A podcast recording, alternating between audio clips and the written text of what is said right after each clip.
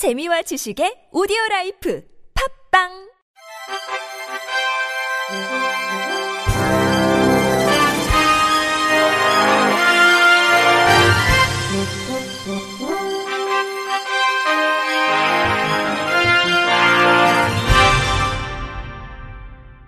청취자 여러분 안녕하십니까? 9월 넷째 주 주간 KBIC 뉴스입니다. 최근 3년간 장애인 거주시설에서 퇴소한 장애인 중 단 4.1%만 초기 정착 지원금을 받은 것으로 나타났습니다. 국회 보건복지위원회 더불어민주당 김성주 의원이 보건복지부로부터 받은 국정감사 자료에 따르면 지난 3년간 시설을 떠나 자립한 장애인 7,869명 중 323명이 장애인 자립지원 정착금을 받은 것으로 나타났습니다. 지난해 기준으로는 시설에서 퇴소한 전체 장애인 중 5.4%에 해당하는 146명에게만 정착금이 지급됐습니다. 지자체별로 지원 금액을 살펴보면 올해 서울의 탈시설 장애인 1인당 지급액은 1,300만 원으로 전국 시도 가운데 가장 많았던 반면 대전, 울산, 세종, 충남은 해당 예산을 편성하지 않았습니다. 김 의원은 탈시설 장애인에 대한 지원 정책이 지역에 따라 천차만별이고 실제 혜택을 보는 장애인 수도 적은 것으로 나타났다면서 지역사회 통합 돌봄과 연계한 중앙정부와 광역시도의 지원 체계를 수립해야 한다고 강조했습니다. 한국장애인 고용공단은 최근 2, 4분기 장애인 구인, 구직 및 취업 동향을 발표했습니다. 구인 수는 25,790명으로 전년 동분기 대비 10.4% 증가했고 구직자 수는 14,934명으로 4.1% 감소했습니다. 취업자 수는 9,560명으로 1.3% 증가했습니다. 취업자 수를 자세히 살펴보면 남성이 62.3%, 중증 장애인이 57.5%로 집계됐고 연령별로는 20대 28%, 50대 17.1%, 30대 16.3%, 40대 15.7%, 60에서 64세 10.1% 등의 순이었습니다. 취업자 임금은 150에서 199만 원이 33.6%로 가장 많았고 50에서 99만 원, 100만 원에서 149만 원 등이 뒤를 이었습니다. 장애 유형별로 보면 지체장애, 지적장애, 시각장애, 청각장애 순이었습니다. 직종별로는 사무종사자, 단순 노무종사자, 서비스 종사자 등으로 나타났습니다. 지역별 취업자 수는 경기, 서울, 경남 등이 뒤를 이었습니다. 고령자와 장애인의 모바일 애플리케이션 접근성 평가에서 배달의 민족과 페이스북 등이 우수 평가를 받은 반면 직방과 롯데홈쇼핑 등은 해당 분야에서 최하위 평가를 받은 것으로 나타났습니다. 국회 과학기술정보방송통신위원회 소속 더불어민주당 정필모 의원이 과학기술정보통신부로부터 제출받은 2019 모바일 앱 접근성 실태 조사에 따르면 생활 음식 분야 17개 앱 가운데 배달의 민족은 98.7점으로 가장 좋은 우수 등급을 받았고 직방은 42점으로 최하위를 기록했습니다.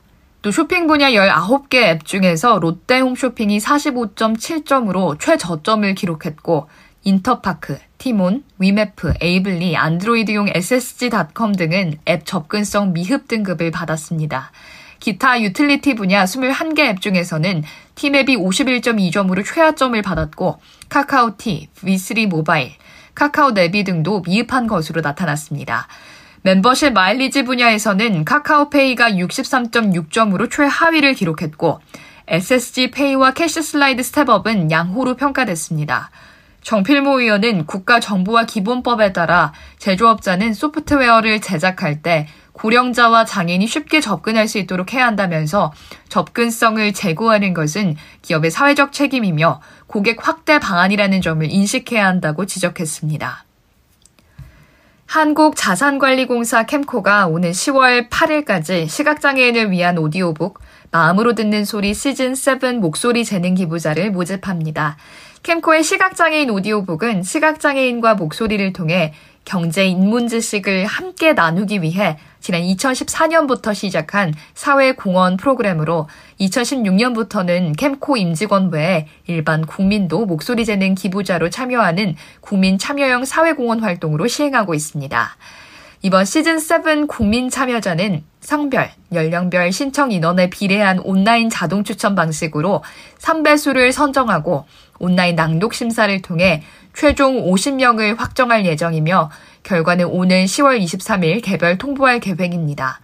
최종 선발된 100명은 목소리 녹음을 위해서 전문 성우의 낭독 특강을 받은 후 오는 11월부터 내년 3월까지 약 5개월간 서울과 부산의 스튜디오에서 오디오북을 녹음할 예정입니다.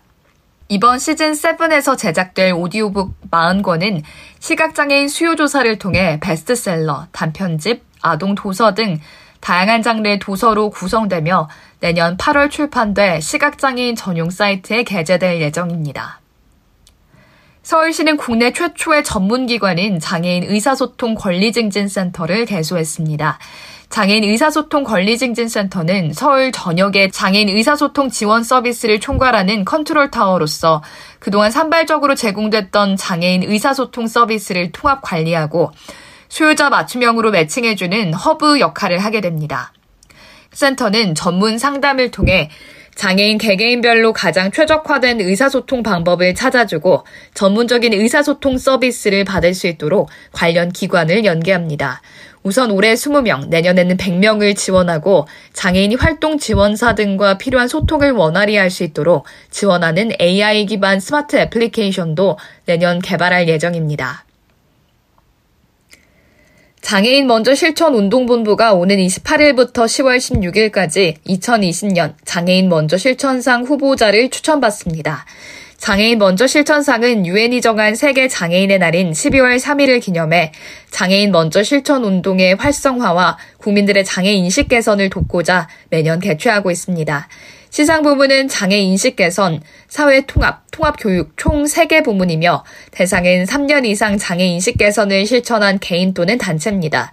추천서는 장애인 먼저 실천 운동본부 누리집 장애인 먼저 새 소식에서 다운이 가능하며 개인정보 동의서 및 증빙 자료와 함께 우편 또는 이메일로 접수하면 됩니다.